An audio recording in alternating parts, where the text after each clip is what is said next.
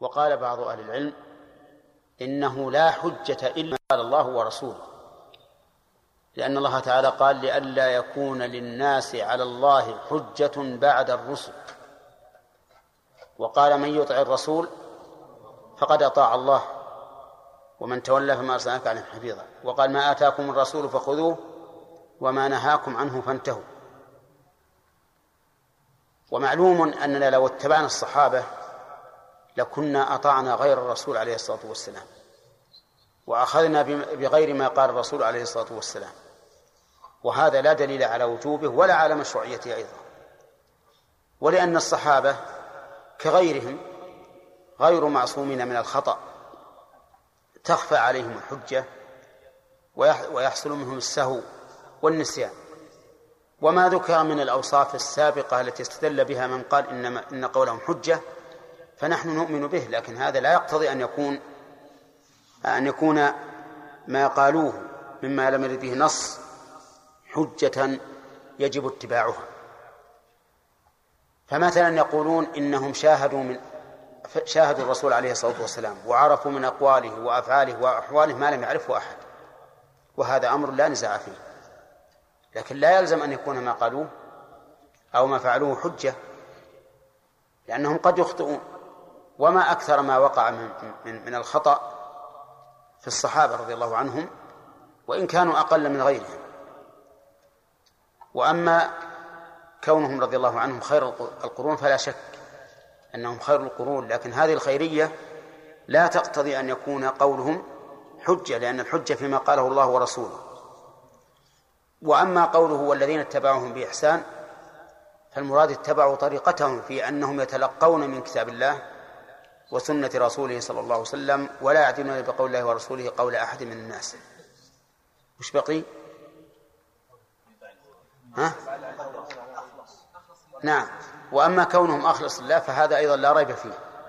ولكن هذا لا يقتضي أن يكون قولهم كما جاء في الكتاب والسنة. يعني يجب الأخذ بهم. والحقيقة أن هذا لا شك أنه القول بأن قولهم ليس بحجة قول قوي. لكن يقال هناك أدلة تدل على أن الرسول عليه الصلاة والسلام اعتبر قول بعضهم حجة.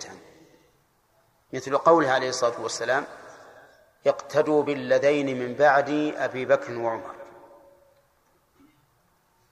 وهذا نص صريح في أن قولهم في أن قولهما حجة. لأنه قال اقتدوا بالذين من بعد. فلو قال قائل اقتدوا بالذين من بعدي فيما فعلاه من سنتي. فالجواب أننا لو سلكنا هذا المسلك في تخريج الحديث لكان الحديث عديم الفائدة. لا فائدة له أصلا. لماذا؟ لأن الاقتداء بمن أخذ بسنة الرسول عليه الصلاة والسلام أمر مأمور به ولو كان الذي اقتدى به من القرن السابع والعاشر. أليس كذلك؟ لا يختص بأبي بكر وعمر. ثم إن الرسول عليه الصلاة والسلام قال فيما صح عنه أيضا في مسلم إن يطيعوا أبا بكر وعمر يرشدوا. وهذا واضح في أن قولهما رشد. والرشد هو الذي جاءت به الشريعة. كما قال الله تعالى ولكن الله حبب إليكم الإيمان وكره إليكم الكفر والفسوق والعصيان ها؟ وزينه في قلوبكم وكره إليكم الكفر والفسوق والعصيان أولئك هم الراشدون. والتحقيق في هذه المسألة التحقيق فيها أن يقال أما من نص النبي صلى الله عليه وسلم على أن قولهم حجة فلا ريب في أنه حجة. كأبي بكر وعمر. وأما من سواهما فمن كان من العلماء من علماء الصحابة المشهورين بالفقه المعروفين بالإمامة فإن اتباعهم أولى من اتباع الإمام أحمد والشافعي وأبي حنيفة ومالك وأشباههم. وأما من كان دون ذلك كرجل أعرابي جاء دخل المدينة وآمن بالرسول وعرف منه حكما أو حكمين فإن كون قول هذا حجة فيه فيه نظر قوي وهو بعيد من الصواب. فالصواب أن الأمر يختلف باختلاف أحوال الصحابة وهم ثلاثة أقسام. القسم الأول من نص الشرع على أن قولهم حجة فهذا ها هذا واضح. يكون قولهم حجة بنص الشرع. والثاني من عرفوا بالإمامة في الدين والفقه في العلم فهؤلاء أيضا القول بأن قولهم حجة قوي جدا. والثالث من من لم يتصفوا بهذا فالقول بأن قولهم حجة بعيد. نعم. وهذا خلاف ما ما مشينا عليه في الأصل. قال إلا أن يخالف نصا أو قول صحابي آخر. فإن خالف نصا أخذ بالنص وإن خالف قول صحابي آخر أخذ بالراجح منهما. وهذا أمر مجمع عليه. إذا خالف قول الصحابي نصا فالعبرة بماذا؟ بالنص. ولا شك. ولا يؤخذ بقول الصحابي. حتى وإن وإن كان من الفقهاء أو ممن آه، شهد شهد لهم بالإمامة مثال ذلك كان كان علي بن أبي طالب وابن عباس يريان أن المرأة الحاملة إذا توفي عنها زوجها اعتدت بأطول الأجلين. ما الأجلان؟ الأشهر أو وضع الحمل فيقولون إن حملت قبل إن وضعت قبل أربعة أشهر انتظرت وعشرة أيام انتظرت حتى تتم أربعة أشهر وعشرة أيام. وإن تم لها عشرة أشهر وأربعة أيام ولم تضع انتظرت حتى تضع. هذا قولهم لكن هذا يخالف النص. فلا عبرة به. النص أن أن سبيعة الأسلمية نفست بعد موت زوجها بليال فأذن لها رسول الله صلى الله عليه وسلم أن تتزوج. يعني إذن يكون قولهما هنا ليس بحجة. لماذا؟ لمخالفته النص. ولولا هذا الحديث لكان قولهما هو الموافق للنص. لأن فيه آيتين فيهما عموم وخصوص من وجه. والعمل بهما يقتضي أن أن تعتد بأطول الأجلين. لكن لما جاءت السنة مبينة أن الحمل أقوى من الأشهر بكل حال نعم صار قولهما قولا مرجوحا لا يؤخذ به لمخالفة النص. طيب وإن خالف قول صحابي آخر أخذ بالراجح أخذ بالراجح منه. طيب والرجحان هل يعتبر بالشخص أو يعتبر بالقرب من النص. أو بهما جميعا. نعم. بهما جميعا. يعني مثلا إن كان أحدهما أقرب إلى النص أخذ به على كل حال. إن تساوي في القرب من النص أخذ ها؟ نعم بالأرجح حالا. فمثلا توقف عمر رضي الله عنه في ميراث الإخوة مع الجد. توقف فيه. الأخوة الأشقة وجزم أبو بكر بأنه أب وأنه لا ميراث للإخوة معه. فهل نأخذ بالتوقف كما ذهب إليه عمر أو نأخذ بقول أبي بكر؟ بقول أبي بكر. فإذا تعارض قول أبي بكر وعمر فأبو بكر أقرب إلى الصواب من عمر. لكن إذا إذا كان النص يرجح قول أحدهما فلا شك أن ما رجحه النص هو الراجح. لكن إذا تساويا فقول أبي بكر أقرب إلى الصواب. لأن المعروف أن أبا بكر أكثر رزانة من عمر رضي الله عنه مع أن عمر من أرزن الرجال. لكن عمر رضي الله عنده غيره تجعله يكون قويا مندفعا. وانظر إلى المواقف التي وقف وقفاها. ففي صلح الحديبية اشتد عمر رضي الله عنه وكره الصلح الذي وقع بين رسول الله صلى الله عليه وسلم وبين أهل مكة.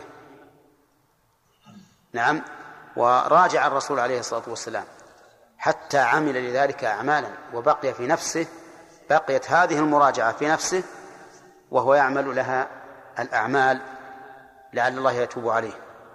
أما أبو بكر فكان مطمئنا في بها وكان جوابه كجواب الرسول عليه الصلاة والسلام. ففي مواطن الشدة في هذا الموطن وهو موطن شدة عظيمة كان أبو بكر أصوب منه. وحين مات الرسول عليه الصلاة والسلام قام عمر في المسجد. يقول إن الرسول عليه الصلاة والسلام صعق يعني أغمي عليه وغشي ولا يبعثنه الله فليقطعن أيدي أرجلكم أيديكم وأرجلكم وأرجلكم من خلاف أو أيدي رجال منكم وأرجلهم من خلاف. وأنكر موته. وتهدد من يقول بأنه مات. وأما أبو بكر فجاء إلى الرسول عليه الصلاة والسلام ورآه وأيقن بموته وخرج إلى الناس مطمئنا. ولما دخل وعمر يتكلم قال على رسلك اجلس. ثم صعد المنبر فقال قولته المشهورة أما بعد أيها الناس من كان يعبد محمدا فإن محمدا قد مات. ومن كان يعبد الله فإن الله حي لا يموت. ثم قرأ إنك وما محمد إلا رسول قد خلت من قبله الرسل أفإن مات أو قتل انقلبتم على أعقابكم. فعرف الناس أنه قد مات. وفي الموطن الثالث لما توفي الرسول عليه الصلاة والسلام وارتد من ارتد من العرب كل اللي حول المدينة ارتدوا. وكان الرسول صلى الله عليه وسلم قد نفذ جيش أسامة بن زيد لقتال الروم. جاء عمر إلى أبي بكر وقال له إن الناس يحتاجون إلى هذا الجيش لقتال أهل الردة. لعلك يعني تأمرهم أن ينضموا إلى المقاتلين لأهل الردة؟ قال لا. والله لن أحل راية عقدها رسول الله صلى الله عليه وسلم. وأمضى الجيش وكان في إمضائه فتح مبين. لما أمضى الجيش ليقاتل الروم هاب العرب وقالوا هؤلاء القوم يرسلون الجيوش إلى الروم يقاتلوهم. إذن عندهم قوة عظيمة. فتراجع من تراجع. فصار الخير كله ها في تنفيذ هذا الجيش. وإذا نعرف أن أبا بكر رضي الله عنه في المواطن الشديدة يكون إلى الصواب أقرب من عمر. على كل حال نحن نقول إذا خالف قول الصحابي نصا وجب العمل بالنص. إذا خالف قول صحابي آخر قدم الراجح. ولكن هذا الترجيح يكون إما بقربه من الدليل وإما باعتبار حال الصحابي. حال الصحابي ف ولكن القرب من الدليل مقدم. طيب لو خالف العموم لو خالف العموم فهل نقدم دلالة العام؟ أو نقول فعل الصحابي مخصص؟ الجواب نأخذ بالعموم نقدم العموم لأن اللفظ العام مقصود عمومه. وإذا قصد عمومه شمل جميع أفراده. ومن ذلك حديث ابن عمر رضي الله عنه أن رسول الله صلى الله عليه وسلم أمر بإعفاء اللحى وإرخائها. وظاهر هذا الحديث العموم وشمول وشمول الحكم لما دون القبضة وما زاد على القبضة. لكن كان ابن عمر إذا حج قبض على لحيته فما زاد عن القبضة قصة. وهذا فعل يقتضي التخصيص. وقد ذهب إلى هذا بعض أهل العلم وقال إننا نقدم قول الصحابي أو فعله على العموم لأن دلالة العموم على جميع الأفراد دلالة ظنية. وفعل الصحابي المخالف للعموم يبعد أن يكون واقعا إلا عن نص. لأن الصحابي لا يمكن أن يخالف العموم بإخراج فرد من أفراده عن حكمه إلا وعنده علم بذلك. فيكون ابن عمر عنده علم بذلك ويكون فعله هذا مخصصا للعموم. ولكن لا شك أن الأبرأ للذمة والأحوط تقديم العموم على قول الصحابي أو فعله. لأن قول الصحابي يتطرق إليه الاحتمال يحتمل أنه اجتهد لكن عموم النص لا يحتمل لا يتطرق إليه الاحتمال يعني تطرقا قطعيا بل ظاهره يقتضي شمول جميع الأفراد فيؤخذ به. والإنسان يوم القيامة ليس مسؤولا عن فعل الصحابي هو مسؤول عن قول الرسول عليه الصلاة والسلام. ويوم يناديهم فيقول ماذا أجبتم المرسلين؟ ولا أعتقد أحدا يثبت له قدم يوم القيامة. فيقول يا ربي قصصتها لأن ابن عمر راوي الحديث قصها فهو أعلم بما روى. فإن الجواب على هذا هذه الشبهة سهل. ماذا يقال له؟ ها؟ عندك قول من من قول الرسول عليه الصلاة والسلام عام. فلماذا تحتج بالعموم إذا شئت وتمنع الاحتجاج به إذا شئت؟ هذا تناقض. فالراجح أن تخصيص قول الصحابي أو فعله للعموم لا يؤخذ به إلا بدليل. كان هناك دليل وإلا فإن مخالفة الصحابي للعموم كمخالفته للخصوص. نعم.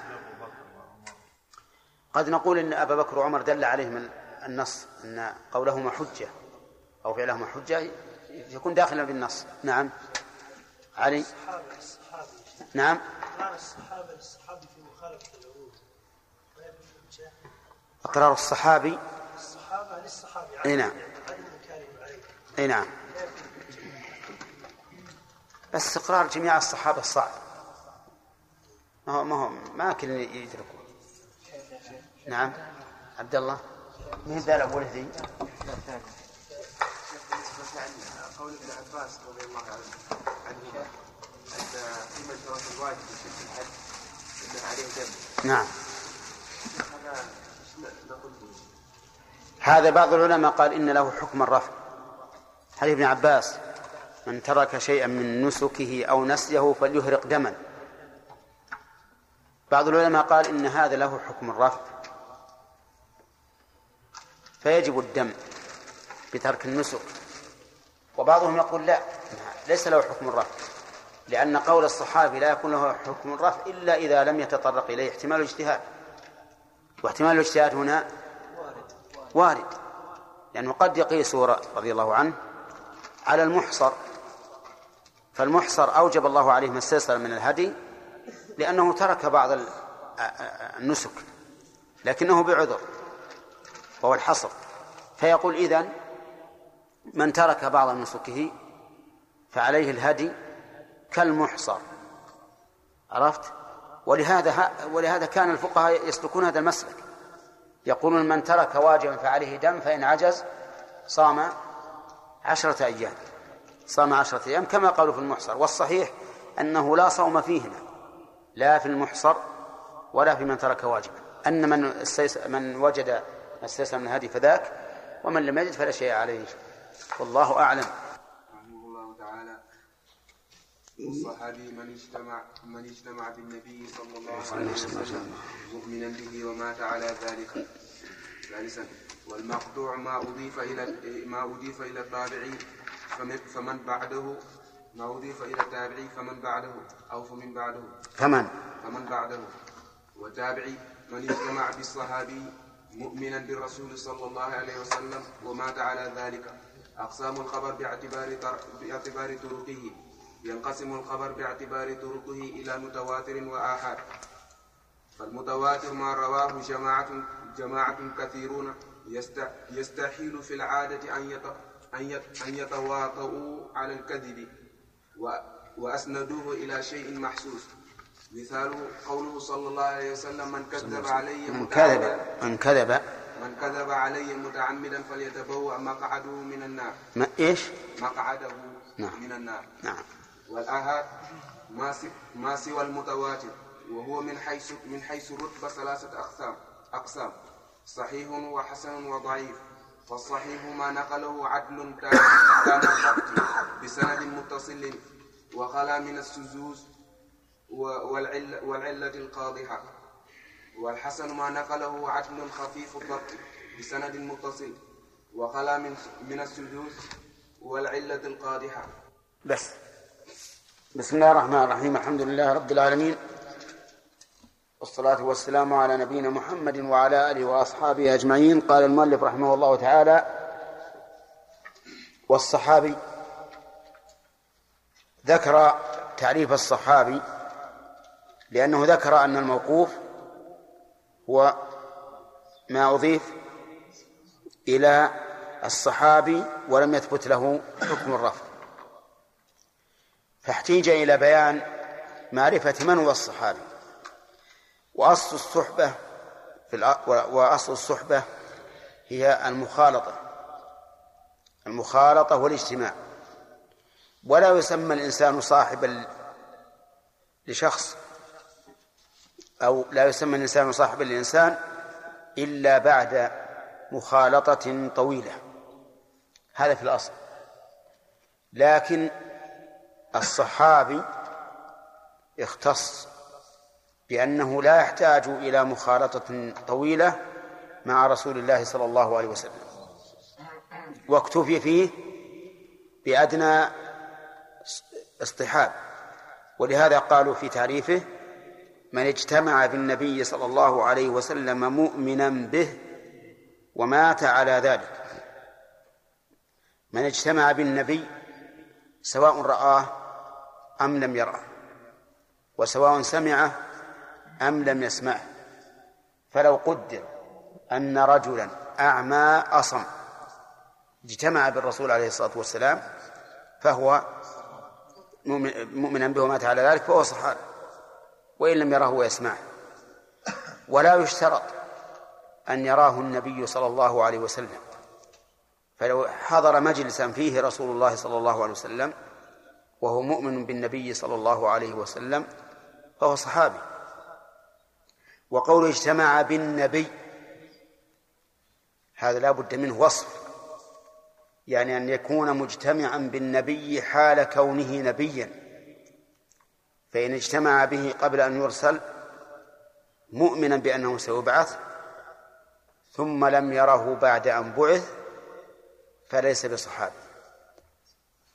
فليس بصحابي ليش؟ لأن نقول لا بد أن يكون مجتمعا بالنبي حال نبوته. حال نبوته. طيب وهل يشمل من اجتمع به بعد موته وقبل دفنه؟ ها؟ يمكن حضر. حضر وصلى على النبي عليه الصلاة والسلام. نعم في هذا خلاف. فمنهم من يقول إنه إذا حضر النبي صلى الله عليه وسلم بعد موته وقبل دفنه فهو صحابي. لأن نبوته لا تنقطع بموته. ومنهم من قال ليس بصحابي لأن لأنه اجتمع بالنبي صلى الله عليه وسلم وهو وليس بحي. وانتفاء الصحبة ومفارقة الصحبة في هذه الحال أمر ظاهر جدا. بخلاف ما لو اجتمع به وهو حي وهو حي. وهذا هو الأقرب أنه لا بد أن يكون النبي صلى الله عليه وسلم حيا.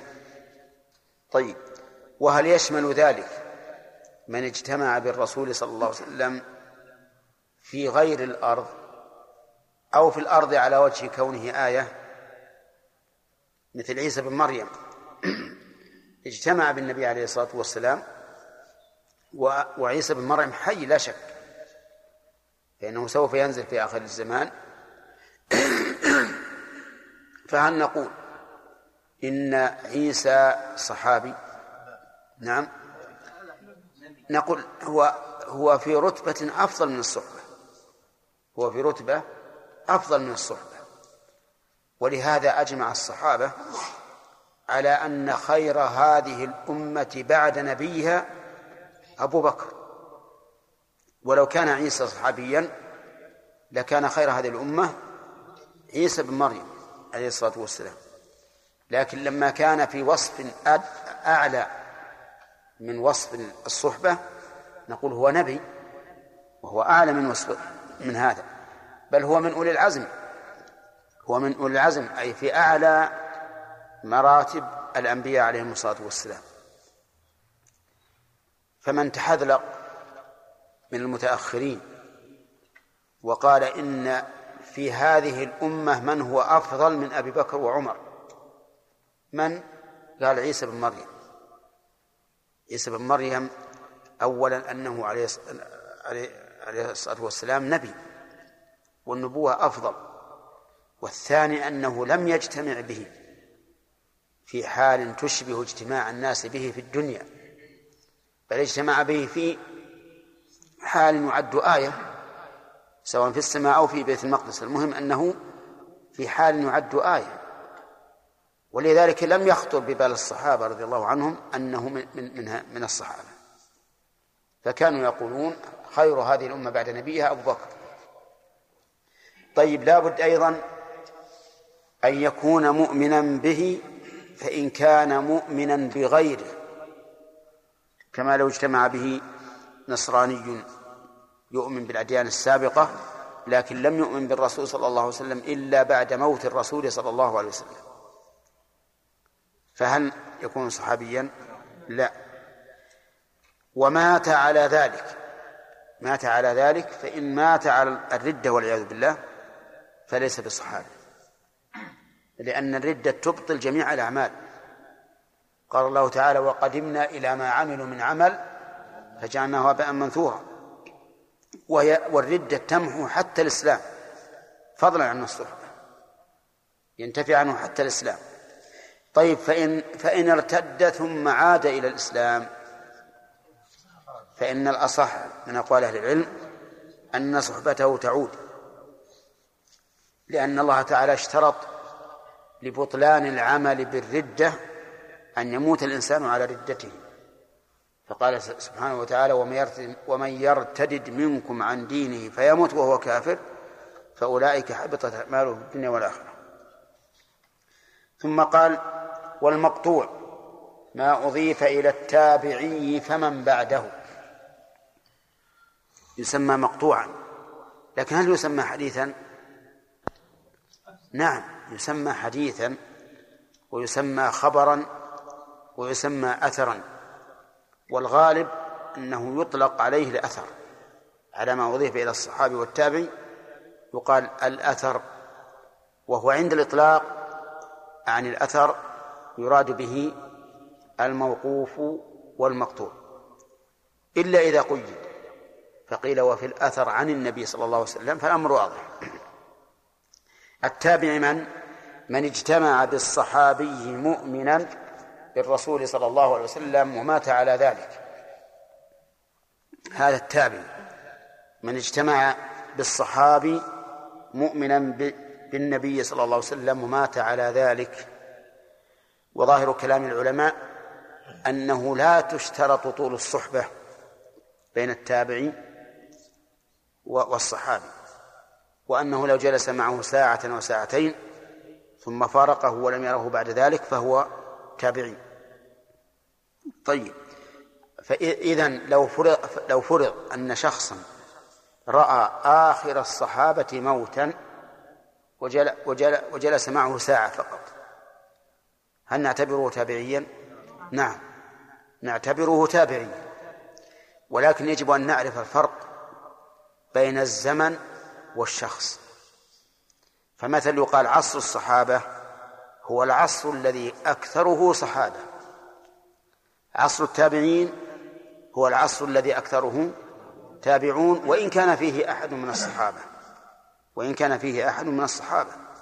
يعني لو فرضنا أن أن القرن هذا صار خمسة وسبعون منه من التابعين وخمسة وعشرون منه من الصحابة فهو عصر عصر تابعين وليس عصر الصحابة.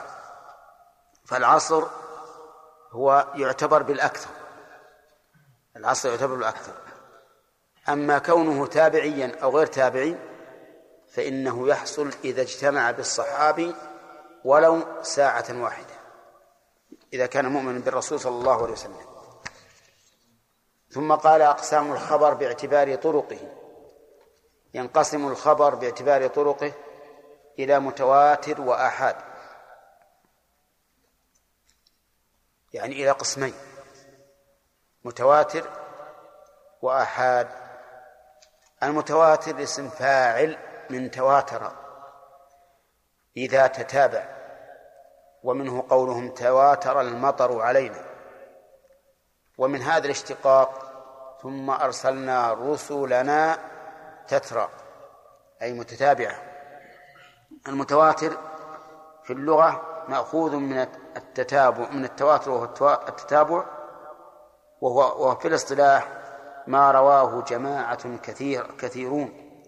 يستحيل في العادة أن يتواطؤوا على الكذب وأسندوه إلى شيء محسوس. ثلاث شروط. جماعة كثيرون. فأما لو رواه واحد فليس اثنان. ثلاثة ليس متواتر. أربعة ليس متواتر لكن يمكن أن ما ما ما فوق الثلاثة قد يطلق عليه الكثرة. ثانيا يستحيل في العادة أن يتواطوا على الكذب. ولا في العقل؟ في العادة. لأن الاستحالة العقلية ما ما تمكن. لو يجتمع ملايين الناس يمكن عقلا أن يتواطؤوا على الكذب لا سيما في زمننا الآن. يفتح التلفون ويهرج على ها على كل من شاء. يا فلان ترى نبي شيء هذا الخبر. طيب علم كل من من استطعت. يلا غلق التلفون. هم من يزهم على واحد. كل واحد من ذولا يعلم ها خلائق يمكن أن يتو... يعني عقلا أن يتواطأ آلاف الناس على الكذب. لكن العلماء يقولون في هذه الأمور ما ما ما تحكم العقول. لأن الاستحالات العقلية لو أنها رتبت عليها الأحكام في هذا ما وجد حكم يستقر أبدا. لكن ينظر للعادة. العادة أن هؤلاء لا يتواطؤون على الكذب. لماذا؟ لكثرتهم أو لثقتهم وأمانتهم. أو لهذا مرة ولهذا مرة. أولى نعم يقول هكذا. العلماء قالوا يستحيل أن يتواطؤوا على الكذب سواء كان ذلك من أجل ثقتهم وأمانتهم. وإذا كان من أجل الثقة والأمانة فإنه ربما لو اتفق أربعة من الناس على الخبر لقلنا إنه متواتر. وقد يكون لكثرتهم كما كانوا أل... كما لو كانوا ألفا أو ألفين. يقول هذا يستحيل في العادة أن يتوطأ على الكذب. وقد يكون لتباعد أقطارهم. فإن الغالب إذا تباعت الأقطار أن لا يتواطؤوا. يعني سمعنا خبرا من كذا وخبرا من كذا وخبرا من كذا. ومن ذلك رؤية الهلال مثلا.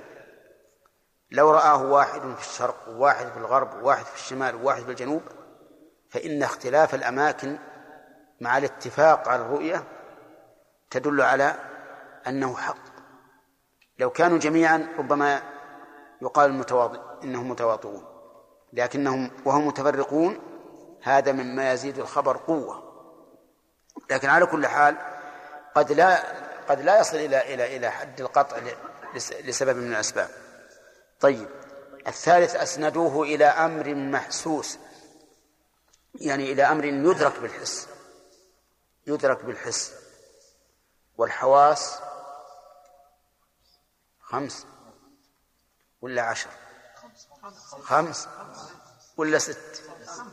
طيب نشوف. السمع والبصر والشم والذوق واللمس. خمس؟ طيب. إذا قالوا رأينا كذا أسند الخبر الآن إلى محسوس بالرؤية. سمعنا كذا. أسندوه إلى أمر محسوس يدرك بالسمع. طيب شممنا كذا. كذلك أسند الخبر إلى أمر محسوس. هذا مثلا كل الجماعة العالم ذولا يقول رائحة هذا خبيثة أو رائحة هذا طيبة. هذا متواتر. لا الذوق هؤلاء الجماعة الكثيرون اللي يستحيل أن يتوطأ الكذب كلهم يقولون هذا مر أو كلهم يقولون هذا حلو. صار الحكم عليه بالمرارة والحلاوة متواتر. اللمس. وش وش يقولون؟ كله يقول بارد أو حار أو لين أو قاسي. كذا. المهم أنه لا بد أن يسند خبر الخبر المتواتر إلى شيء محسوس. أتدرون لماذا اشترط العلماء هذا الشرط؟ قالوا لئلا يسندوه إلى أمر يدرك بالتصور والتفكير. فهذا لا نقبل منه. مثل النصارى. النصارى قد تواتر عندهم أن عيسى ثالث ثلاثة أن الله ثالث ثلاثة وأن عيسى ابن الله. متواتر مشهور في كتبهم كل واحد ينقل على الثاني. هل نصدقهم نقول هذا الخبر متواتر؟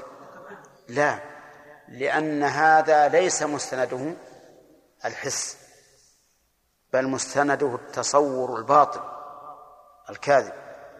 نعم فساد التصور هو الذي أوجب لهم هذا الحكم.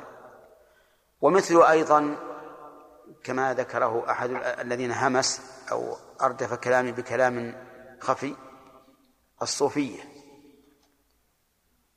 يقولون إننا في هذا الذكر يحصل لنا ذوق عظيم ولذة عظيمة وأنس بالله عز وجل. اسأل فلان واسأل فلان واسأل فلان واسأل فلان يعدون لك ألف نفر.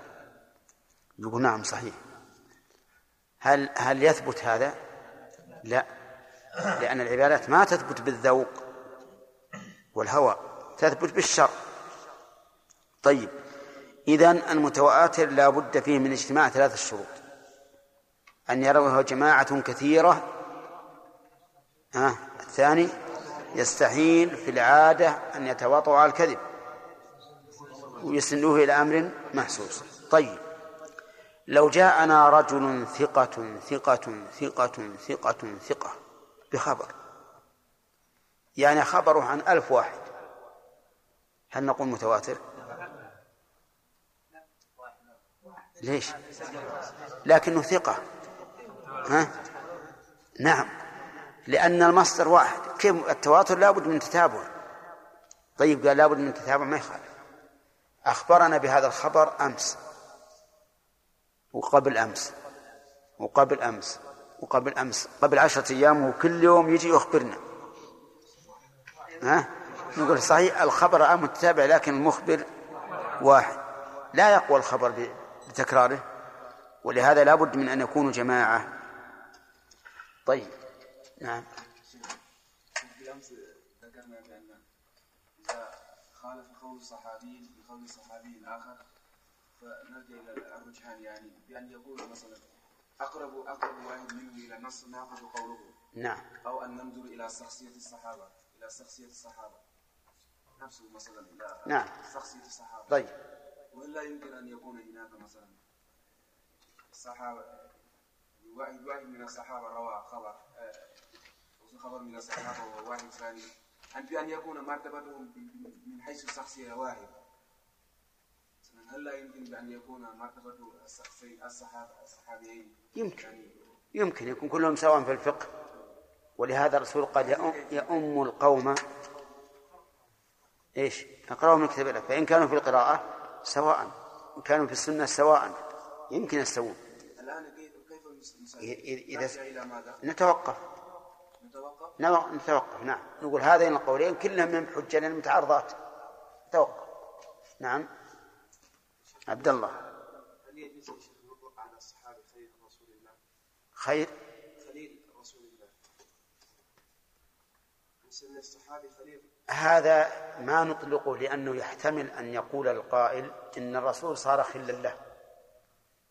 والرسول يقول لو كنت متخذا من أمتي خليلا اتخذت أبا بكر. أما إذا قال خليل الرسول يعني هو اتخذ الرسول خليلا فهذا لا بأس به.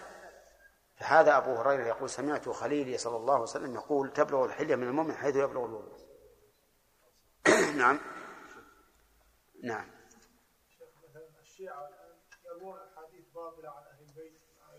هوينا كذلك وهم يجمعون على ذلك. أي نعم. أي. ابدا لانهم هم لأن هؤلاء أهل البيت ما قالوا هذا الكلام. ما قالوا هذا الكلام. نعم.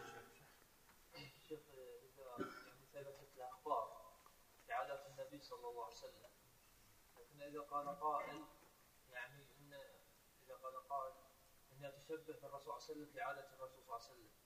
واستدل بقول الرسول صلى الله عليه وسلم انما الأعمال بالنيات. كيف نرد عليها؟ كيف؟ يعني الأخبار التي ثبتت نعم. في عادات النبي صلى الله عليه وسلم. نعم. العمامة. نعم. طبق الإنسان هذه العمامة. لبس العمامة وقال إني أتشبه بالنبي صلى الله عليه وسلم. نعم. واستدل بقول الرسول صلى الله عليه وسلم إنما الأعمال بالنيات. نعم. ما يصح هذا؟ لا- لأن الأعمال بالنيات والعبادات لابد أن تكون مشروعة. نرد عليه بأنه الحديث إنما الأعمال التي شرعت. أما الأعمال اللي ما شرعت والتي فعلت على سبيل العادة ما تدخل في الحديث. نعم. شيخ الصحبة في لابد أن تكون مثل الاجتماع لابد من ملازمة. لابد من ملازمة. غير- في غير الصحابة في غير الصحابة. لابد من ملازمة. مثلا أهل العلماء مثلا يكون يقول لا- من الكتب. ملازمة الكتب ما يكون صاحب له الكتب. لا لا هم أطلقوا الصاحب على سبيل التجوز. يعني مثلا تجد مثلا الحنابلة يقول قال أصحابنا أو هذا العالم من أصحابنا والشافعية كذلك. ليس المعنى إن إنه الصحبة الملازمة لكن من أصحابنا يعني من الذين ينتمون إلينا ويأخذون بقولنا. نعم. شيخنا نحن في المصطلح ذكرنا أن الرسول صلى الله عليه وسلم صلى الله عليه إذا وسلم. طفل صغير سمي صحابيا. إيش؟ إذا ك- ولد طفلا في عهد رسول الله صلى الله عليه وسلم. الآن الرسول رآه حصلت الرؤيا من جهة النبي اجتمع به يعني اجتمع به. اجتمع به. نعم. وقلنا هذا صحابي على القول الصح نعم. والآن قلنا ب- بأن هذا يعني هذا الصغير ما عمل شيء. ولا يعني في حكم من رأى رسول الله صلى الله عليه وسلم وهو ميت. اي اجتمع به. لا. فالثاني رأى الرسول صلى الله عليه وسلم. هذاك ما رأى الرسول صلى الله عليه وسلم. ما- من رؤيا واحدة من من رؤيا ال... واحدة. بس الصبي ما يميز. الصبي لا يميز ولا يرى. إلا أنه لا يميز. بس يعني كلها ما استفاد. يعني والدليل إنه يرى الآن. لو تجيب شيء عند عند عينه. قمه غمه لو لو فطريه يعني هذه. هذه. ليس ليس هو. نعم. أحسن الله عليك. هل يشترط جلوس التابع مع الصحابي؟ إيش؟ هل يشترط جلوس التابع مع الصحابي؟ لا. ظاهر كلام العلماء إنه ما يشترط لكن بعض العلماء قال لابد من طول الملازمة. إن الصحبة التي يكتفى فيها بالقليل هي صحبة الرسول صلى الله عليه وسلم. أما غيره فلا بد من طول الملازمة. لكن المشهور الذي مشى عليه ابن حجر في النخبة إنه مو بشرط طول الملازمة. يعني لو يجتمع ساعه واحدة كفى. سمع. سمع. بسم الله الرحمن الرحيم. والصلاة والسلام على محمد وعلى آله وأصحابه أجمعين. والصحابي من اجتمع بالنبي صلى الله عليه وسلم مؤمنا به ومات على ذلك. ثالثا والمقطوع ما أضيف إلى التابعي فمن بعده. والتابع من اجتمع بالصحابي مؤمنا بالرسول صلى الله عليه وسلم ومات على ذلك. أقسام الخبر باعتبار طرقه. ينقسم الخبر باعتبار طرقه إلى متواتر وآحاد. فالمتواتر ما رواه جماعة كثيرون يستحيل في العادة أن يتواطؤوا على الكذب وأسندوه إلى شيء محسوس. مثاله قوله صلى الله عليه وسلم من كذب علي متعمدا فليتبوأ مقعده من النار والآحاد ما سوى المتواتر. وهو من حيث الرتبة ثلاثة أقسام صحيح وحسن وضعيف. فالصحيح ما نقله عدل تام الضبط بسند متصل وخلا من الشذوذ والعلة القادحة. والحسن ما نقله عدل خفيف الضبط بسند متصل وخلا من الشذوذ والعلة القادحة. ويصل إلى درجة الصحيح إذا تعددت طرقه ويسمى صحيحا لغيره والضعيف ما خلا من شروط الصحيح والحسن ويصل إلى درجة الحسن إذا تعدت طرقه على وجه على وجه يجبر يجبر بعضها بعضا ويسمى حسنا لغيره. وكل هذه الأقسام حجة سوى الضعيف فليس بحجة لكن لا بأس بذكره في الشواهد ونحوها. بسم الله الرحمن الرحيم الحمد لله رب العالمين والصلاة والسلام على نبينا محمد وعلى آله وأصحابه أجمعين سبق لنا أن الخبر ينقسم باعتبار من يضاف إليه إلى ثلاثة أقسام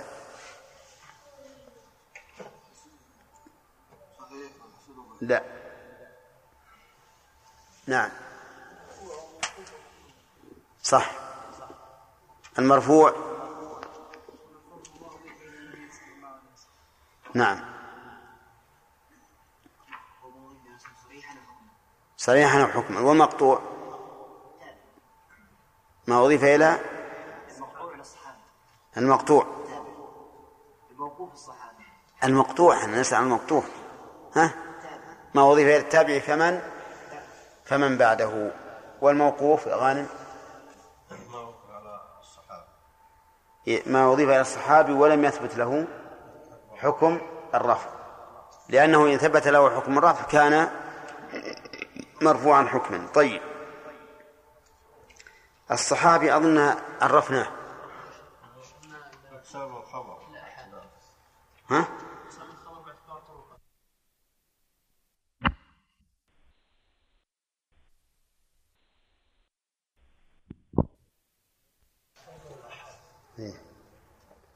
طيب المتواتر ما رواه جماعة كثيرون يستحيلون في العادة أن يتواطؤوا على الكذب وأسندوه إلى شيء محسوس. شرحنا هذا. طيب الآحاد ما سوى المتواتر. ما سوى المتواتر. فيشمل ما رواه واحد وما رواه اثنان وما رواه ثلاثة فأكثر إذا لم يصل إلى حد التواتر فالذي رواه واحد يسمونه غريبا. والذي رواه اثنان يسمونه عزيزا. والذي رواه ثلاثة فأكثر ولم يصل إلى التواتر يسمونه مشهورا. وربما سمي مستفيضا. ولا يخفى أن أقربها إلى الصحة هو المشهور. ثم العزيز.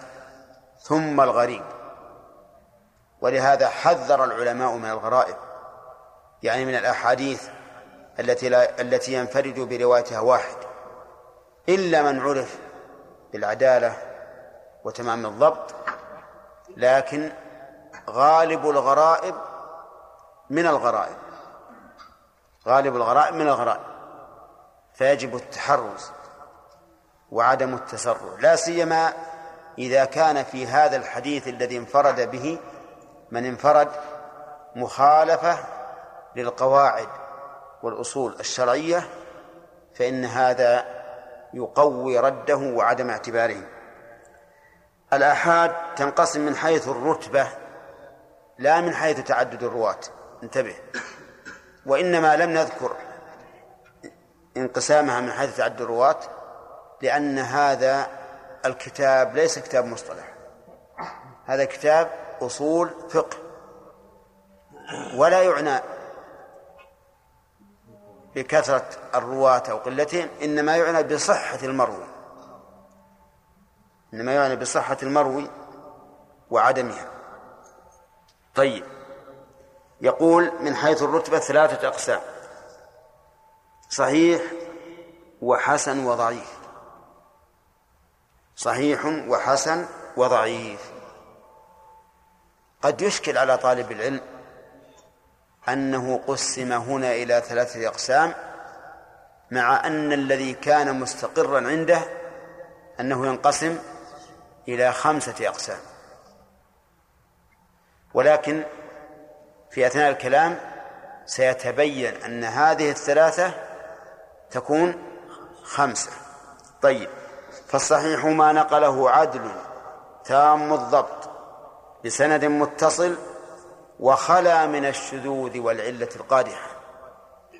هذا شرط الصحيح. ما رواه عدل فمن العدل؟ قال العلماء العدل من استقام في دينه ومروءته. من استقام في دينه ومروءته. فاستقامة الدين فعل الواجبات وترك المحرمات.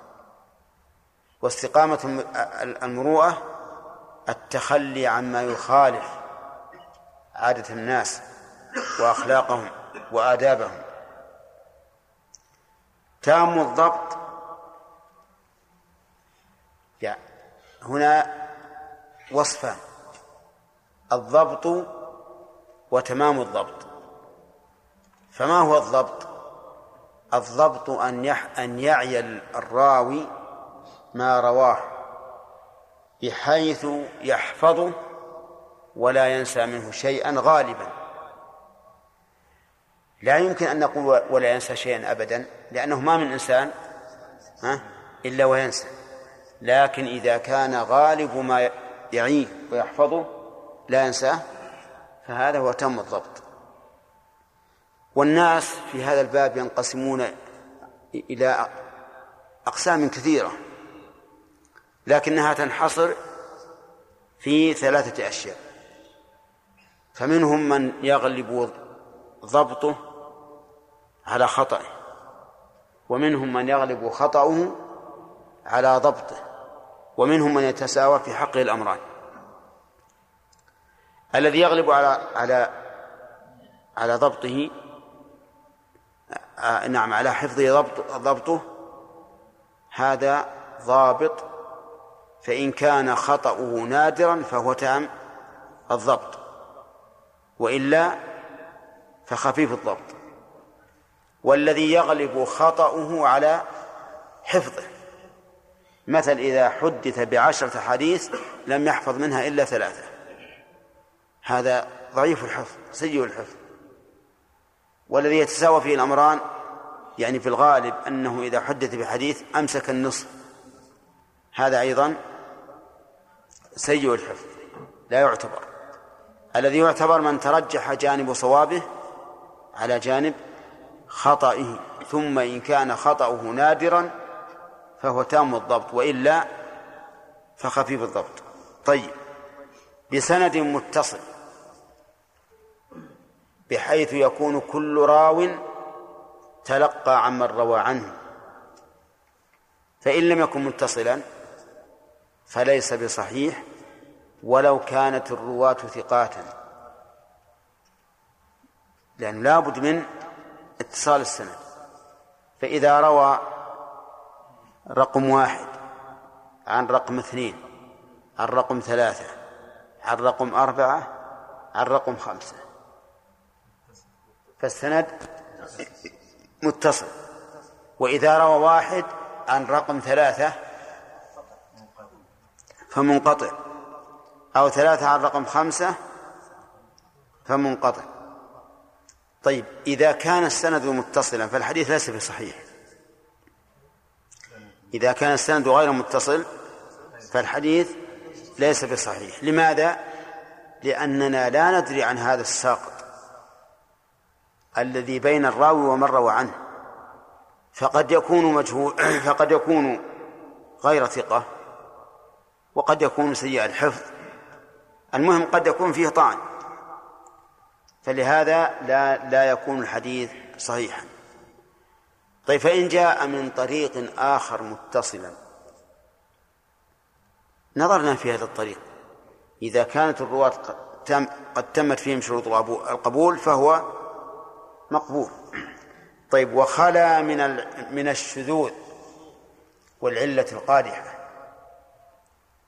إذا خلا من الشذوذ يعني مخالفة الثقات. فإن خالف الثقات فهو ليس بصحيح. وإن كان الراوي عدلا تام الضبط والسند متصلا. لأن كونه يخالف الثقات أو يخالف الأحاديث الصحيحة يدل على أنه لا أصل له. طيب والنكارة من باب أولى. والفرق بين الشاذ والمنكر أن الشاذ يخالف الثقة من هو أرجح منه والمنكر يخالف الضعيف من كان ثقة. وأين أشد؟ ها؟ المنكر أشد. نعم. طيب يقول ومن العلة القادحة. إذا خلا لا بد أن يخلو من العلة القادحة.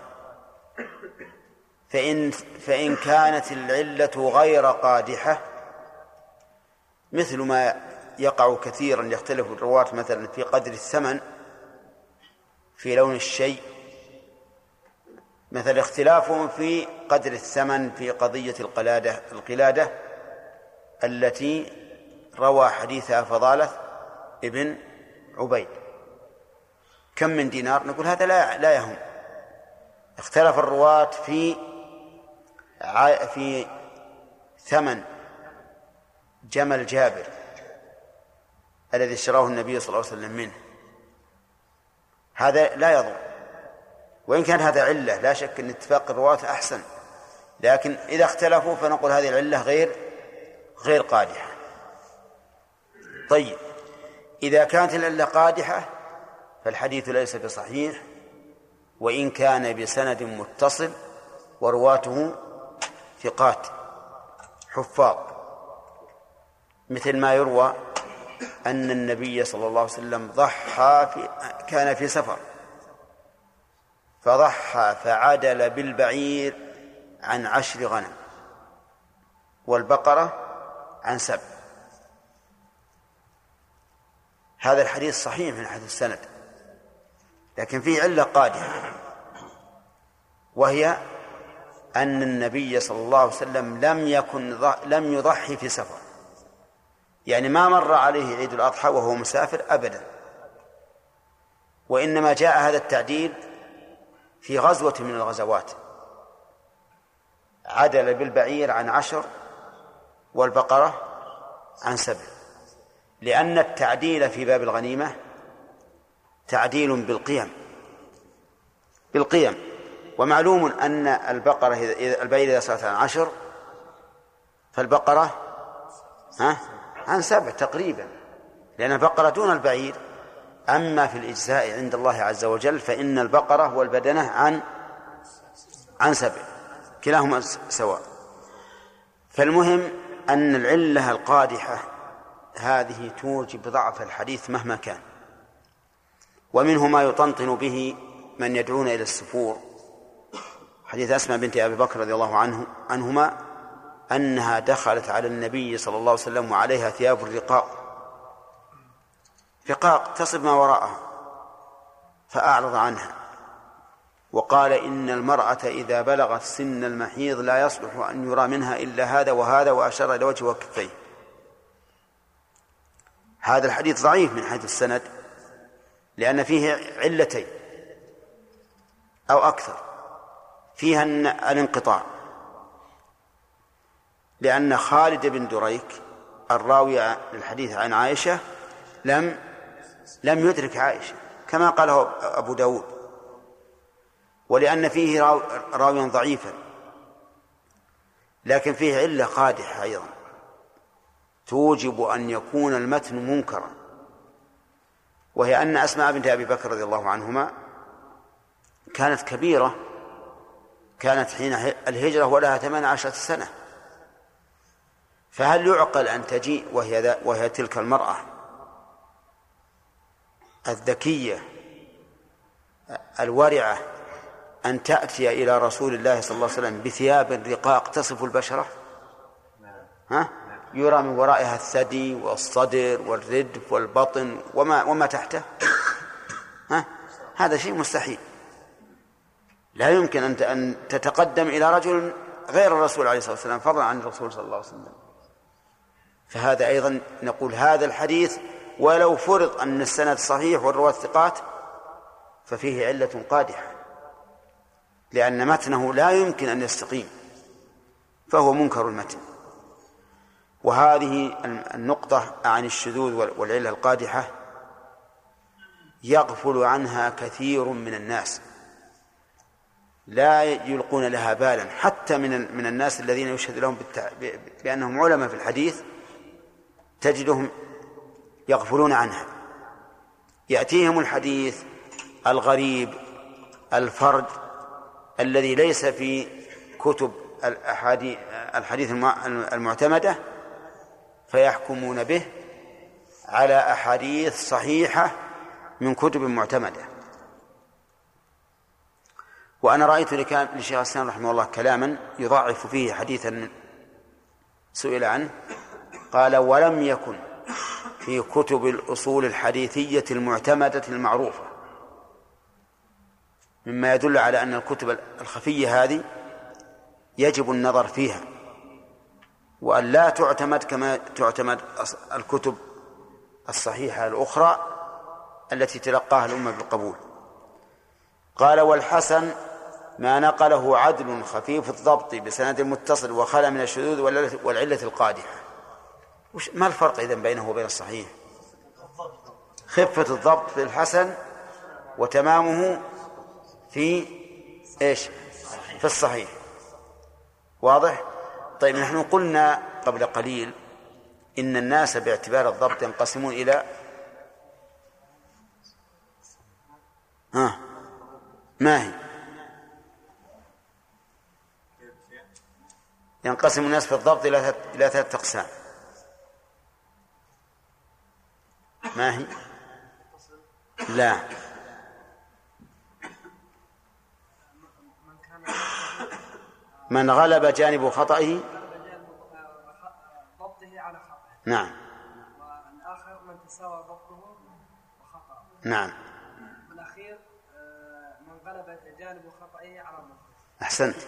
هذا الأخير هو سيء الحفظ. ومن غلب جانب صوابه على خطئه فإنه ينقسم إلى قسمين. فتارة يكون خطأه نادرا فهذا تم الضبط. وتارة يكون خطأه كثيرا. لكن ليس أكثر من صوابه فهذا خفيف الضبط. نعم. قال ويصل إلى درجة الصحيح إذا تعددت طرقه ويسمى صحيحا لغيره. إذا جاءنا زيادة الآن. ما هو؟ الصحيح لغيره. فصار عندنا صحيح لذاته وحسن لذاته وصحيح لغيره. طيب. قال والضعيف ما خلا من شرط الصحيح والحسن. إذا كان الراوي غير عدل فالحديث طيب. غير ضابط ضعيف. السند منقطع ضعيف. فيه علة قادحة ضعيف. فيه شذوذ ضعيف. لأنه خلا من شروط الصحيح والحسن. طيب. قال المؤلف ويس... نعم. ويصل إلى درجة الحسن إذا تعددت طرقه على وجه يجبر بعضها بعضا. ها؟ الحسن نعم. ويصل إلى درجة الحسن إذا تعددت طرقه على وجه يجبر بعضها بعضا ويسمى حسنا لغيره. ها؟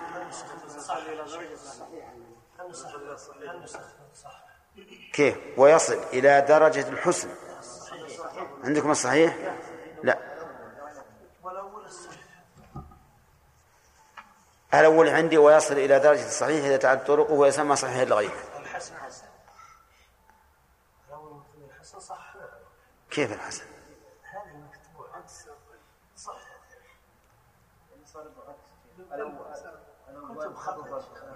الأول ويصل إلى درجة الحسن. والصواب؟ طيب إذا صحوه. طيب الثاني قال ويصل إلى درجة الحسن. الصحيح؟ أجل حطوا الحسن إذا تعددت طرقه لكن بشرط على وجه يجبر بعضها بعضا. احترازا من إيش؟ مما إذا تعددت الطرق على وجه لا يجبر بعضها بعضا. فمثلا حديث المستور. المستور الذي لم تعلم عدالته ولا فسقه. هذا لا يصل حديثه إلى درجة الصحة ولا إلى درجة الحسن لأنه مستور فإذا جاء الحديث من طرق متعددة فيها رواة مستورون. إذا جاء الحديث من طرق متعددة فيها رواة مستورون. فإن الحديث لو نظرنا إلى كل طريق على انفراد إيش؟ ضعيف. ولكن إذا جمعنا هذه الطرق صار قويا بمجموع طرقه. كذلك لو كان فيه رواة سيء الحفظ. يعني حفظهم ضعيف. لكن تعددت طرق الحديث نجعل هذا الحديث إيش؟ حسنا لغيره. لأن اجتماع هؤلاء على تخريج هذا الحديث وإن كانوا ضعفاء يدل على أن له أصلا أما إذا كان لا يجبر بعضها بعضا كما لو كانت الطرق كان كما لو كان في الطرق من يتهم بوضع الحديث. فهذا لا يجبر بعضهم بعضا. إذا كلهم متهمين بوضع الحديث فإنهم لا فإنه لا يجبر بعضهم لا يجبر بعضهم بعضا أو كان رواة الحديث مبتدعة فرووا حديثا يقوي بدعتهم هل نقبله؟ هل يصل إلى درجة الحسن؟ لا لا يصل لماذا؟ لأن هذا التعدد لا ينجبر بعضه ببعض إذ أن كل واحد منهم يريد أن يقوي بدعته لكن لو كان هؤلاء المبتدعة يروون حديثا لا يقوي بدعة واحد منهم فإنه ينجبر بعضهم ببعض. قال وكل هذه الأقسام حجة سوى الضعيف. يعني سوى الضعيف الذي لم ينجبر بكثرة الطرق. فإن الضعيف ليس بحجة ولا يجوز الاحتجاج به. بل ولا يجوز ذكره إلا مقرونا ببيان ضعفه حتى في باب الترغيب والترهيب وباب الفضائل والرذائل لا يمكن أن نذكر الحديث الضعيف. والراجح أنه لا يذكر الحديث الضعيف إلا مقرونا ببيان ضعفه مطلقا. ورخص بعض العلماء برواية الحديث الضعيف بشروط ثلاثة. الشرط الأول أن لا يكون الضعف شديدا. والشرط الثاني أن يكون للحديث أصل. أصل صحيح. والشرط الثالث أن لا يعتقد صحة نسبته إلى الرسول عليه الصلاة والسلام. بل يقول يحتمل أن يكون ويحتمل أن لا يكون. أما أن يجزم فلا يجوز. لأنه كيف نجزم بأن هذا من قول الرسول عليه الصلاة والسلام أو من فعله وهو لم ينقل إلينا بسند بسند الثقات. على كل حال الحديث الضعيف ليس بحجة بالاتفاق ولكن هل يذكر في فضائل الأعمال وأراضي الأعمال؟ الجواب فيه قولان لأهل العلم. القول الأول وجوب إبعاده مطلقا. لا يذكر لا في الفضائل ولا في الرذائل ولا في الأحكام. والقول الثاني أنه يجوز أن يذكر في الفضائل والرذائل بشرط. هداية الله. بشروط ثلاثة. ما هي؟ شروط جواز ذكر الحديث الضعيف في الفضائل والرذائل. وين أنت؟ ما أنت معنا؟ ويحتاج معناه أن نناقش في كل مسألة. نعم. لا يكون ضعفه شديدا. نعم. أن يكون له أصلا. نعم. لا يعتقد صحة نسب- نسبته إلى الرسول صلى الله صلى الله عليه وسلم. علمت طيب. فإن كان الضعف شديدا حرم ذكره ولو في الفضائل والرذائل. وإن لم يكن له أصل حرم ذكره أيضا. لا في الفضائل ولا في الرذائل. فإذا قال قائل مثلوا لنا. قلنا لو جاء حديث ضعيف فيه الوعيد على أكل الربا وهو ضعيف. هل يذكر أو لا؟ يذكر. إذا لم يكن الضعف شديدا. المهم إذا لم يبقى إلا هذا الشرط ذكر. لأن تحريم الربا والتنفير منه له له أصل. لو جاء حديث ضعيف في عقوبة تارك صلاة الجماعة. يذكر؟ نعم لأن له أصل. لأن الأصل وجوب صلاة الجماعة والتحذير من تركها. أما لو جاء حديث في أمر ليس له أصل ثابت ولكن فيه الوعيد فإننا لا نقبل هذا الحديث وهو كثير في كتب الوعظ. كثير في كتب الوعظ. الوعظ يذكر أحاديث ضعيفة ما لها أصل.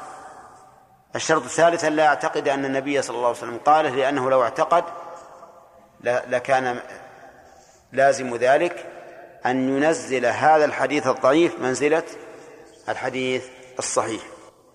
بسم الله الرحمن الرحيم. الحمد لله رب العالمين والصلاة والسلام على نبينا محمد وعلى آله وأصحابه أجمعين.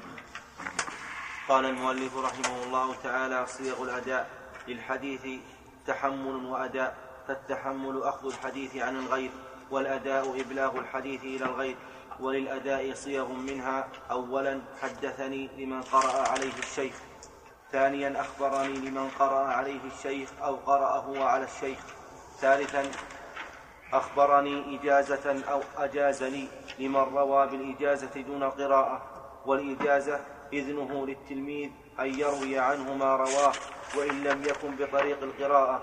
رابعا العنعنة وهي رواية الحديث بلفظ عن وحكمه وحكمها الاتصال إلا من معروف بالتدريس فلا يحكم فيها بالاتصال إلا أن يصرح بالتحديث.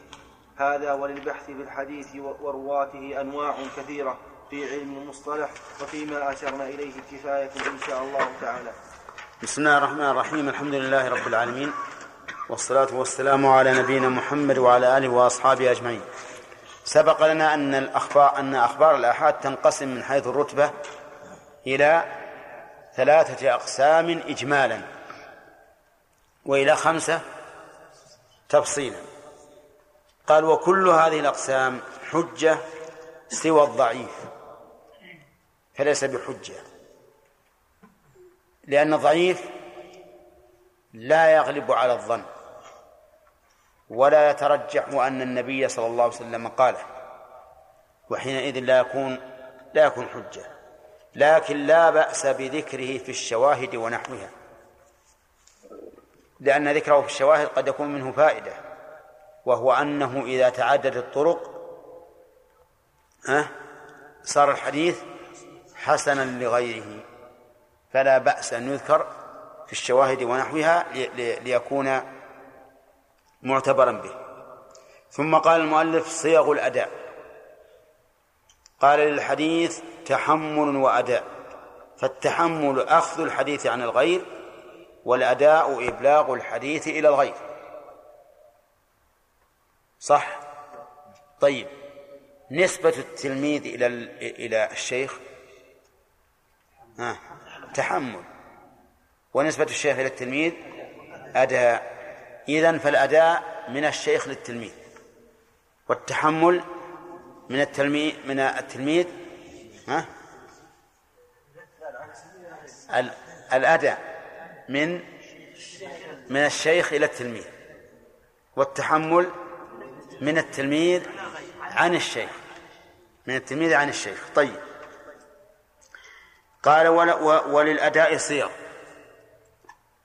للأداء صيغ وكذلك للتحمل صيغ التحمل قد يكون عن قراءة الشيخ وقد يكون عن القراءة على الشيخ وقد يكون عن استماع الشيخ لمن يقرأ.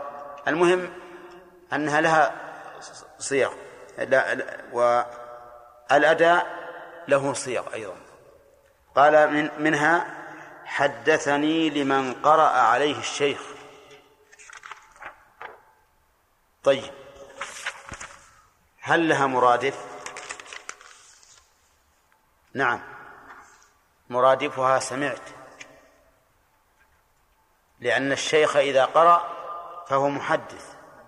فتقول بهذا الاعتبار إيش؟ حدثني. وإذا قرأ فهو متكلم فتقول بهذا الاعتبار سمعت. الثانية أخبرني لمن قرأ عليه الشيخ أو قرأ هو على الشيخ. أخبرني لمن قرأ عليه الشيخ على هذا الوجه وعلى هذا المعنى تكون مرادفة لقوله حدثني. وأما لمن قرأ هو على الشيخ فتكون مباينة لقول حدثني لكن المحدثين رحمهم الله اصطلحوا عليها وقالوا إن قول الراوي أخبرني يصح أن تكون لمن قرأ إيش؟ على الشيخ. فإذا قال قائل كيف يسوغ للمحدثين أن يتصرفوا هذا التصرف في اللغة العربية؟ لأن اللغة العربية إنما تجعل أخبرني لمن؟ ها؟ لمن تلقى عن الشيخ وحدثه الشيخ لا لمن قرأه على الشيخ. فما الجواب؟ الجواب أن هذا ليس تصرفا في اللغة العربية ولكنه اصطلاح يرحمك الله. اصطلاح والمصطلح كله إيش؟ كله اصطلاح. ولا مشاحة في الاصطلاح. وهذا كما قال النحويون إن المبتدا هو الاسم المرفوع المبتدا به. بينما اللغة العربية تقول المبتدا ما ابتدأ به من أي شيء كان. وقال النحويون إن الفاعل هو الاسم المرفوع السابق المسبوق بعامله.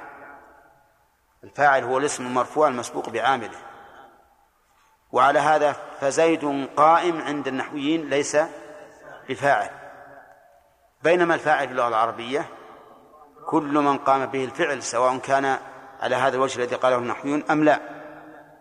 فالمهم إذن إذا قال إذا قال قائل ما بال أئمة المصطلح يقولون في أخبرني لمن قرأه على الشيخ أفليس في هذا تغيير للغة العربية؟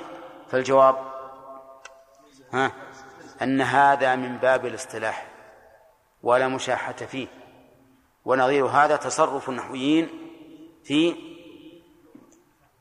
اصطلاحاتهم في الألفاظ التي اصطلحوا عليها. ثالثا أخبرني إجازة أو أجاز لي. لمن روى بالإجازة دون القراءة؟ نعم. أحيانا يقول الراوي أجازني.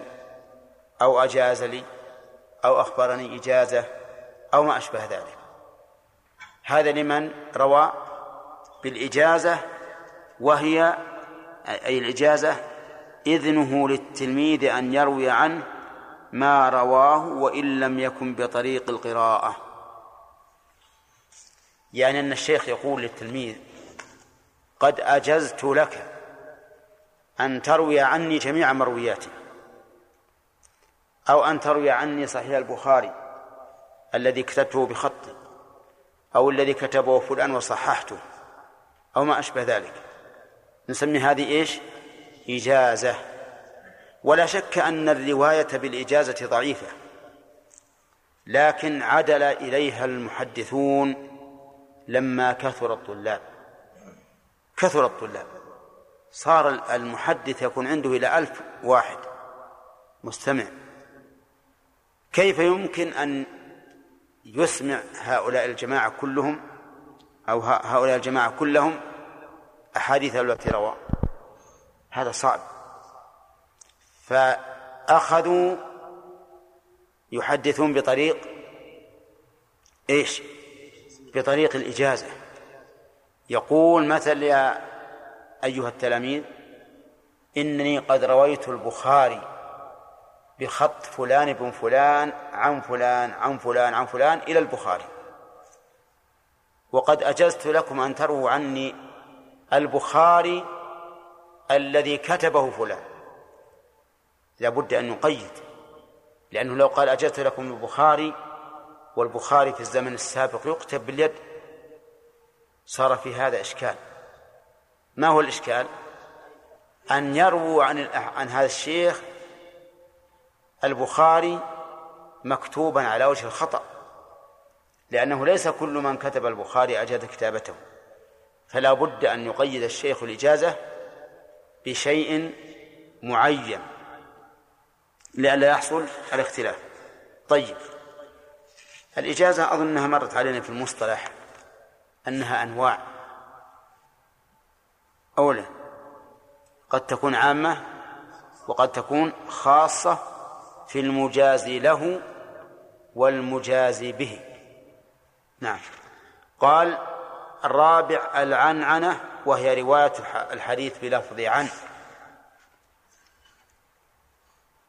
عنعن وأنن. عنعن وأنن. عنعن رواه بلفظ عن. أن أنن بلفظ أن. العنعنة يقول عن فلان أنا أحدثكم عن فلان عن فلان عن فلان إلى آخر السند. فهل هي متصلة الرواية بالعنعنة أو مرسلة؟ يعني منقطعة. قال المؤلف وحكمها الاتصال إلا من معروف بالتدليس فلا يحكم فيها بالاتصال إلا أن يصرح بالتحديث. إذا قال الراوي عن شيخه عن فلان فالحديث متصل. إلا إذا كان هذا معروفا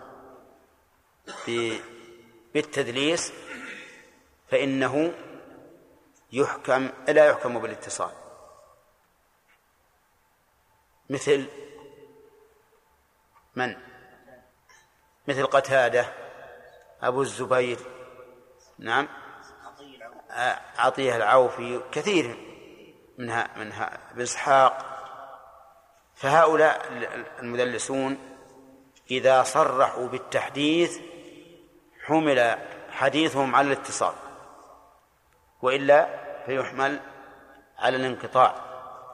لكن قد يكون بعض المدلسين مدلسا إلا في شيخ معين فهو غير مدلس وإن عن عن مثل أبي الزبير عن جابر إذا كان ذلك في الصحيحين. فإن روايته تحمل على الاتصال بدليل أن الشيخين رويا رويا بها وهما لا يروين الحديث إلا متصلا. فإذا جاء الحديث من مدلس بلفظ عن فحكمه إيش؟ الانقطاع.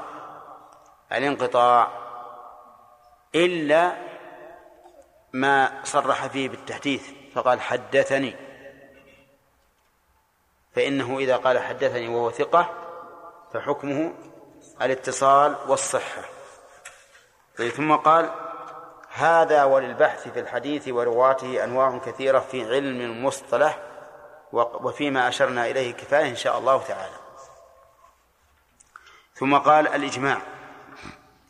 الإجماع لغة العزم والاتفاق. يعني يطلق على العزم ويطلق على الاتفاق.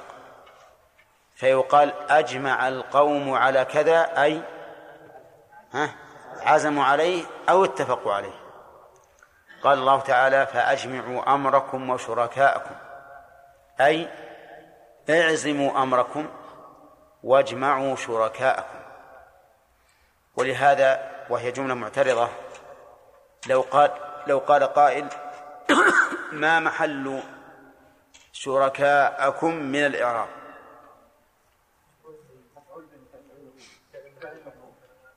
مفعول به لف- لفعل محذوف. وش التقدير؟ واجمعوا شركاءكم. ولا يصح أن يكون معطوفا على أمركم لأن الشركاء لا يعزمون وإنما يجمعون. والآية معناها اعزموا أمركم واجمعوا شركاءكم. طيب في اللغة العزم والاتفاق في الشرع اصطلاحا اتفاق مجتهدي هذه الأمة بعد النبي صلى الله عليه وسلم على حكم شرعي. انتبه للتعريف. أعود مرة ثانية وثالثة لأسألكم عنه. اتفاق مجتهدي هذه الأمة بعد النبي صلى الله عليه وسلم على حكم شرعي. مرة ثالثة اتفاق مجتهدي هذه الأمة بعد النبي صلى الله عليه وسلم على حكم شرعي. تمام؟ عيسى اتفاق مجتهدي هذه الأمة بعد النبي صلى الله عليه وسلم على حكم شرعي تمام. زين. فخرج بقولنا اتفاق وجود خلاف ولم ولو من واحد فلا ينعقد معه الإجماع. نحن نقول اتفاق مجتهد الأمة. فإذا حصل خلاف ولو من واحد فإنه لا إجماع. ولا سيما إذا كان الواحد معروفا بالعلم والفقه. فإن خلافه معتبر. وقولنا ولم واحد خلافا لابن- جرير رحمه الله. ابن جرير صاحب التفسير المعروف يرى أن الواحد والاثنين لا يخرمان الإجماع وأن الأمة إذا اجتمعت سوى رجل أو رجلين ولو كان من أفقه عباد الله فإن الإجماع ينعقد. ولكن قوله خلاف ما عليه جمهور أهل العلم. أهل العلم يقولون إذا وجد خلاف ولو من واحد فلا إجماع. لكن فيه بعض العلماء يحصل منهم بعض الخطأ في بعض الطوائف حيث لا يعتبرون إجماعهم. مثل يرى بعض بعض الفقهاء وأصحاب الرأي أن خلاف الظاهرية لا يعتبر. ويقول إن الأمة تجمع ويحكم بإجماعها ولو خالف أهل الظاهر في هذا الحكم. فمثل عندهم ابن حزم وداود الظاهري وغيرهما من أهل الظاهر لا يعتد بخلافهم. إذا أجمع الفقهاء على قول وهؤلاء مخالفون لهم فالعبرة فإجماع الفقهاء حجة ملزمة ولكن هذا القول ضعيف. والصواب أن قول الظاهرية لا لا يخرم يخرم الإجماع إذا كان مخالفا له. لأن الظاهرية لا شك أن مذهبهم صحيح. وإن كان عندهم خطأ كثير لكن خطأهم لا يرد لا يوجب رد قولهم مطلقا. فلهم أقوال صحيحة موافقة لظاهر النصوص والصواب معهم فيها. فالصواب أن أن قول أهل الظاهر أنه معتبر. وأنه إذا خالف إجماع غيرهم لم يكن إجماع. كما أن الصحيح أن قول الرجل والرجلين لا يخرم الإجماع. ها؟ بالعكس يخرم الإجماع. وأنه إذا وجد خلاف ولو من واحد ممن يعتبر قوله كالفقهاء فإنه لا إجماع في المسألة. طيب وخرج بقولنا مجتهدي العوام والمقلدون فلا يعتبر وفاقهم ولا خلافهم. أما العوام فواضح أنه لا يعتبر وفاقهم ولا خلافهم. لماذا؟ لأنه عام. عامي ليس عنده علم. فلو قال لقائل أجمع العلماء على كذا. قال اصبر يا أخي. فلان صاحب الدكان الفلاني مخالف في هذا. صاحب الدكان ما عنده علم. يصلح أن يكون مخالف الإجماع ليش؟ لأنه عام. عامي لا يعتبر قوله. والعوام يسمونه يسمونهم الناس هوام. هوام الأرض اللي تاكل الإنسان. فالعامي لا عبرة بإجماعه ولا بوافق لا عبرة بوفاقه ولا خلاف. نقول أجمعت وافقته أو لم توافق قولك مطروح. طيب المقلد. وهذه مشكلة. المقلد أيضا قوله لا يعتبر في الإجماع ولا في الخلاف لأن المقلد نسخة نسخة نسخة كتاب من مقلده. نسخة كتاب. بدل ما تقرأ زاد المستقنع يكون المقلد لموسى الحجاوي. المقلد لموسى الحجاوي نقول هو نسخة من زاد المستقنع. ليس عنده رأي ولا اجتهاد ولا تتبع الأدلة فهو لا ليس لا يعتبر. ولهذا نقل إجماع المسلمين على أن المقلد ليس من العلماء. على المقلد ليس من العلماء. ولكن يجب أن لا نهضم الحق أهله. فالمقلد خير من الجاهل. لأن المقلد يتبع عالما من علماء المسلمين والجاهل لا يتبع إلا هو نفسه لا يعلم. فلا ننكر التقليد مطلقا ونذمه مطلقا بل نقول إن التقليد عند الضرورة واجب لأن الله يقول فاسألوا أهل الذكر إن كنتم لا تعلمون. فهذا المقلد الذي ليس عنده أداة للاجتهاد يستطيع أن يستخلص الأحكام من أدلتها بنفسه؟ نقول هذا فرضه هذا فرض. ماذا يعمل؟ وهذا القول الذي أشرت إليه هو القول الراجح. أن التقليد جائز للضرورة بمنزلة أكل الميتة. لا يجوز إلا عند عدم المذكات. والقائل بالدليل كآكل المذكات يأكل طيبا. والمقلد كآكل الميتة يجوز أن يقلد عند الضرورة. وهذا هو الشرط الذي ذكره الله عز وجل في قوله اسألوا أهل الذكر متى؟ إن كنتم لا تعلمون. أما إن كنتم تعلمون فلا تسأل أنت مخاطب أنت مخاطب يوم القيامة ومحاسب على حسب علمك لا على حسب علم غيرك. طيب. يقول وخرج بقولنا هذه الأمة إجماع غيرها فلا يعتبر حجة.